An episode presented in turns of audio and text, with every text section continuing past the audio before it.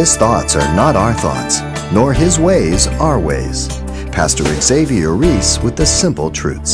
Oh, the depths of the riches, both of the wisdom and the knowledge of God. How unsearchable are His judgments and His ways past finding out. For who has known the mind of the Lord, and who has become His counselor? Or who has first given to Him, and it shall be repaid to him? For of Him, and through Him, and to Him are all things, to whom be glory forever.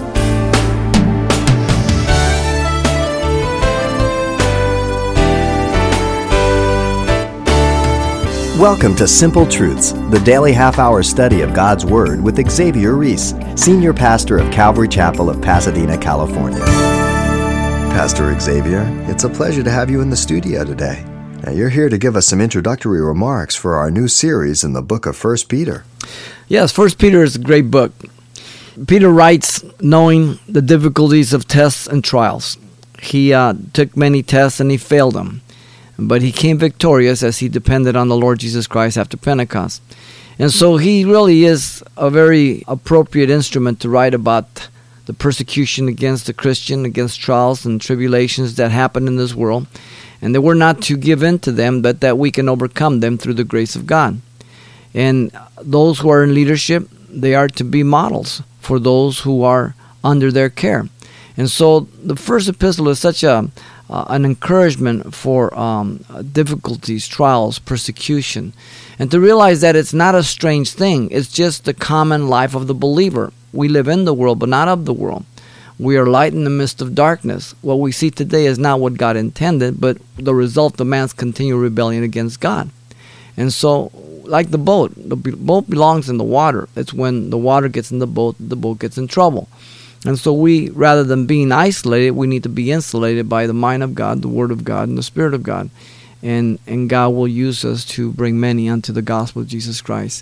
And so I'm excited as uh, we're going to begin these studies. And if God blesses you, contact us. Drop us an email. Get on our website. We need to hear from you. It encourages us and also makes us good stewards to see that God is using them. So may the Lord bless you. Yes, it is our privilege to bring you teaching from God's Word each day, but we want you to know it's our pleasure to hear from listeners who are being ministered to by our broadcast. We really do appreciate your feedback as vital input to the planning process of our radio ministry. So won't you please address an email to us? That's simpletruths at c c p a s dot com. That's simpletruths at c c p a s dot com. Or you can address your letters to Simple Truths, twenty-two hundred East Colorado Boulevard, Pasadena, California, nine one one zero seven. And I'll be repeating those at the close of the broadcast. But for now, it's time to get today's study underway, titled The Believer and Election. There probably has been no other doctrine that has given man great concern as well as great confusion. The doctrine of election, another word that is used sometimes as predestination. Probably the gifts of the Spirit is another doctrine that has confused and concerned the church. And both of these doctrines, because they have been examined by man's logical and systematic attempt to understand, many mistakes and errors have been made. And consequently, many people are confused about it. In both cases, man has endeavored to understand and figure it out, as I said, through logical and systematic reasoning. There are things in the Scriptures that I can understand with my mind, but if I continue trying to rationalize and understand them logically in a progressive form, there are certain issues that by the time I do it with my logical human mind, by the time I get to the end, the end has no relationship to the beginning. Because God asks us and tells us of many things in the Scriptures that really are unable to be understood by the natural mind, even in the mind of the believer. And I think that ordination or election or predestination, whatever you want to use, is one of them. And so men have battled from one extreme to the other. Those who put such a heavy emphasis upon predestination or election at the exclusion of man's free will. Others who have put such a great emphasis upon man's free will at the exclusion of election or predestination. Now understand, they're both biblical doctrines. They're both taught. We are never asked to reconcile them. They are irreconcilable truths. It has been said that these are two parallels that run on this side of eternity that never cross. But when we're there, we'll see the meeting of the two. Some of the wrong conclusions that men have come up with when they've leaned to one extreme or the other is such as, if God has chosen some to be saved, or if God has elected some or predestinated some, then the human logical conclusion would be that God has elected and predestinated some to be damned. Logical, but not scriptural. You'll never find that in Scripture. If God predestinated me, then I will be saved. I don't have to do anything. Sounds logical, but unbiblical. If I am God's elect, then it really doesn't make any difference what I'm doing because I'm sealed with the Spirit. Sounds logical, but not scriptural. And so man, I think, brings his problems to the Scriptures. And then he tries to pass them off as the teachings of God. John Calvin said that man cannot resist the will of God. And therefore you have extreme Calvinists who go to the extreme to even say, well, if God has predestinated some, then we don't even have to witness because they're going to be there. But that contradicts the Word of God, the Great Commission, go forth, be a witness. On the other hand, you have Arminius and those who follow his teaching, Arminianism, and they put an emphasis on human will. And that you can be saved, you can be lost, you're in, you're out, you're up, you're down. But see, any emphasis on the one or the other without the acknowledgement or the balance of the other will be an extreme and wrong teaching. Now, to understand, it doesn't mean you're going to understand it.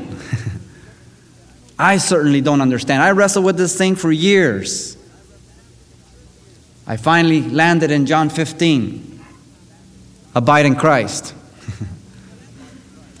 You grab predestination with the left hand. You grab free will with the right hand. And you walk right down the middle. And you understand and recognize that they're both biblical doctrines which we do not understand, where one leaves off and the other one picks up. We are commanded to study the full counsel of God, not to stack scriptures, not to be leaning to one side of the argument. For there to be a day, there must be night and day. Not just night, not just day. And so Peter here in his opening salutation in First Peter, he identifies himself.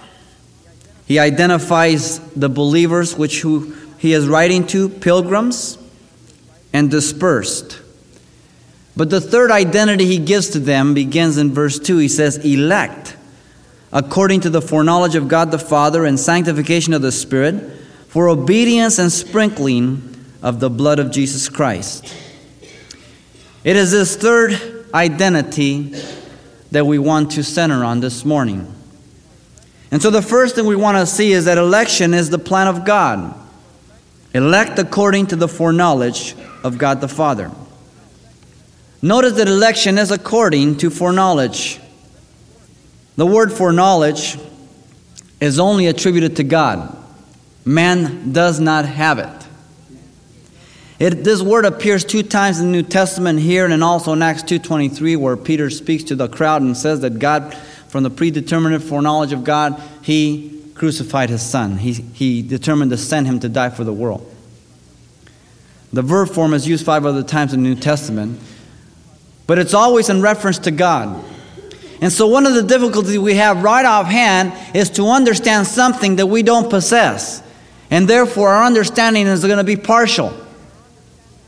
Secondly, since we have a limited mind, how are we going to understand unlimited things? Jesus told Nicodemus, if you can't understand these things, how can I tell you about heavenly things? Now, foreknowledge is not omniscience or all knowledge. It's distinct from it. We might call it prescience or foresight. It is that ability that God has to determine plan, purpose, and will without having any dependence on those elements and members and situations that will be involved. Lest you think of God as being just so wise that he can foresee what's going to happen, so he makes an alternate move for it. That's not God. He's not up there biting his nails, believe me. We see it throughout the Old Testament, the foreknowledge of God. He tells of things that are going to happen in the future from the past. He tells things before they happen, so when they happen, you know he's God. Usually we identify that as prophecy, but within prophecy, we have to acknowledge that foreknowledge has to be involved in order to utter that prophecy. And so you find it through the prophets, Isaiah, Jeremiah, Daniel, Ezekiel. Listen to Ecclesiastes three fifteen. That which has been is now, that which is to be has already been, and God requires that which is past. That tells me one thing. God lives in an eternal present. You and I look at time, past, present, future. God looks at everything as present. God saw you before you were born. God saw you when you were in your mother's womb. God saw you when you were going to accept the Lord.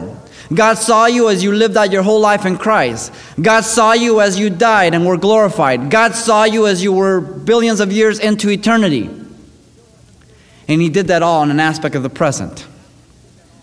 Now, I don't understand that, but I know he can do it. Acts fifteen eighteen says, known unto God are all his works from the beginning of the world. Everything. Nothing ever takes God by surprise. How often we, we fail the Lord, or we do something and we think we have caught him by surprise. We have disappointed him. Let me tell you, I grieve his heart, but I never disappoint him. Because he knew what I was going to do before I did it. He knew before I knew. And so Paul tells Timothy, nevertheless, the foundation of God stands sure, having this seal, the Lord knows them that are his, and let everyone that names the name of the Christ depart from iniquity. God knows whether you belong to him, and you should know whether you belong to him. First John gives you tests to know whether you belong to God. You should not be doubting your salvation. You should be assured of your salvation. But the assurance of your salvation should be within the balance of Scripture, and not in stacking of scriptures. Your assurance should be in the solid scriptural basis that God has given, and not in some humanistic stacking of doctrine that allows you to move beyond the freedom that God has allowed you. Man with his finite mind tries to understand the plan of salvation, which springs forth from foreknowledge. That in itself is foolish. For we are finite, but God is infinite. So once again, we come to a problem. How can an, a finite mind comprehend an infinite mind, or the things that are contained in an infinite mind? You're limited. How absurd. Listen to the scriptures. Christ chose us, and God chose us, and the Spirit chose us in Christ before the foundation of the world. Yet, I accepted the Lord in nineteen seventy-three. Thousands of years afterwards, I was predestinated and adopted according to his good pleasure. Not because he saw that I was going to be worth his while. God didn't wait for me to accept him and then I walked along and said, okay, Gabe, put his name down. We're going to take him. Uh-uh. He chose me according to his good pleasure. Certainly, I'm glad he chose me before the foundation because he would have seen me afterwards. If he chose like that, he wouldn't have chose me. He predestinated me according to his purposes, working all things after the counsel of his will. His will. And so when I come across election, predestination, I hit it with all the boldness, all the assurance, because it's doctrinal. Even as Paul the Apostle told the first converts as he went out to minister to Asia Minor, to the Gentiles in Acts thirteen forty-eight, he says, and as many as were ordained or appointed to eternal life believed. Interesting. No problem. Paul didn't expound on it. Paul didn't defend it. He just said it. Now Jesus told his disciples, you have not chosen me, but I have chosen you and ordained you, there's the word again, that you should go and bring forth fruit and that your fruit should remain, John fifteen sixteen. Now, does this mean that man has no choice? Is Calvin right? No. For man has a free will. For the scriptures declare, whosoever will, whosoever will call on the name of the Lord shall be saved. Romans ten thirteen. Well, wait a minute. Now, if God predestined, then how can he say whosoever wills? What if one of those guys who wasn't predestined wills? The scripture says God's not willing that any should perish, but that all should come to repentance, Second Peter three nine. Well, wait a minute. Now the scripture says that God's not willing that any should perish. When God wills something, doesn't that mean it comes to pass? When you think of God's will, think of it in two aspects. One, the will of God that cannot be changed, altered, it will come to pass regardless of what happens. Jesus will establish the kingdom. Jesus will reign at the end. Nothing can change that. But then there is an aspect of God's will that he declares to man, and he gives the man the freedom to walk within that will. Each of us have come to Christ. We study the Word of God. God says, don't do this. He gives you the freedom to walk in that will or out that will. Yet your obedience to it or disobedience is not going to change the ultimate will of God. Matthew twenty-two fourteen says, for many are called, listen, but few chosen. You say, well, that's not fair, man. I mean, what if he hasn't predestinated me? That's not fair. Well, you might look at it on a door that says on one side as you're looking at it, whosoever will. And you walk in. You look back over the doorpost and it says, I chose you. You say, well, that's not fair. Well, then walk out. But I want to be saved. Then walk in. See, you can't fault God. Well, what if I don't want to walk in? Well, maybe you're not predestined. But that's not fair. Then walk in. You see, you can't fault God. And you can't figure him out. But the invitation is there. The parables of Jesus, the invitation of the groom, of the wedding, was to everybody. Some came, some didn't. Why? Because man has a free will. Paul even speaks of salvation in such a way in Romans eight twenty-nine, as if it already has been concluded completely. He says he called, he justified, he justified, he sanctified, he sanctified, he glorified. And the tense in the Greek is, you and I have already been glorified. And yet we're still here. God lives in an eternal present. And he can say things as they've happened because they've already happened in his mind, though they haven't yet happened. I don't have any problem with that. I don't totally understand it, but I don't have any problem with that. Now, have you got the message? Don't try to figure out God. Don't try to reconcile irreconcilable truths within the Scriptures. Acknowledge both of them, hit them hard, but never at the exclusion of the other side, the balance. Paul really nails it when he writes to the Romans in Romans eleven thirty-three. He says this, "Oh, the depths of the riches, both of the wisdom and the knowledge of God. How unsearchable are his judgments and his ways past finding out. For who has known the mind of the Lord, and who has become his counselor, or who has first given to him, and it shall be repaid to him? For of him, and through him, and to him are all things, to whom be glory forever. Amen." He is so vast. Isaiah says it this way, "His thoughts are not our thoughts, neither are his ways our ways. For as high as the heavens are from the earth, so are his thoughts from ours." Look at verse two. The entire Trinity is involved in salvation. God the Father elected us. It was His, He's the source, the plan. Then it was through the Spirit that we are sanctified, and it is through the person of Christ that we are sitting. And so you have all three. Now, we know that the Spirit of God dwells in our body. We always emphasize that as Christians. But Jesus says, "I and the Father will come and make our abode with you." So the Father's in you, the Son's in you, and the Holy Spirit's in you. Is that news to you? All three are one God. How can that be?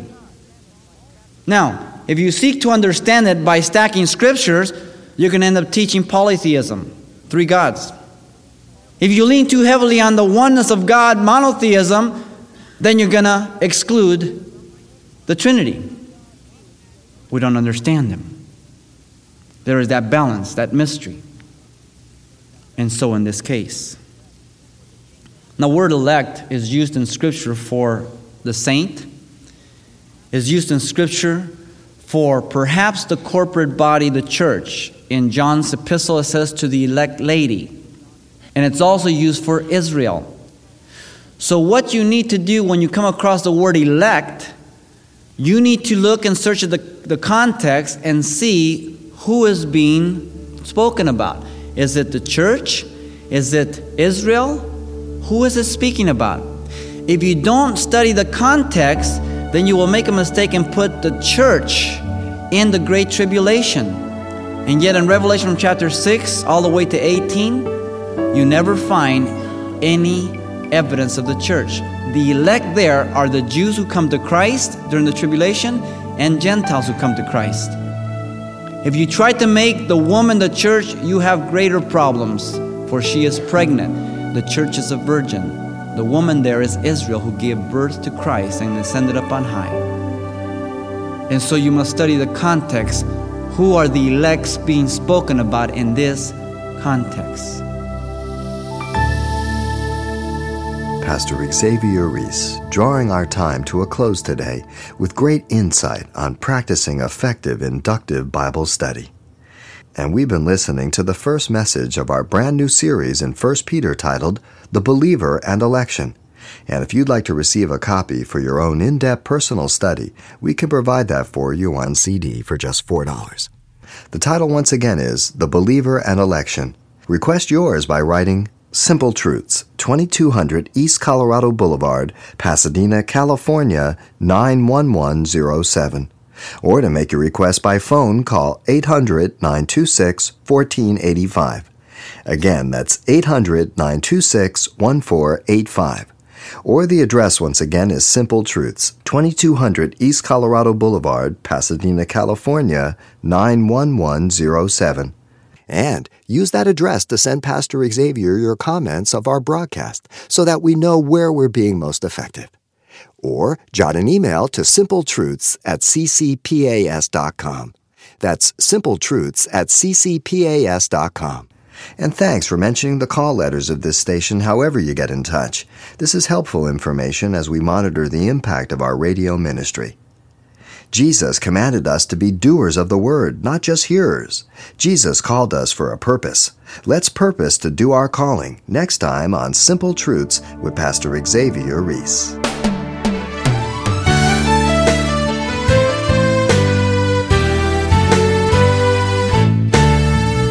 Simple Truths with Pastor Xavier Reese, a daily half-hour broadcast, is a radio ministry of Calvary Chapel of Pasadena, California. w w w dot calvary chapel pasadena dot com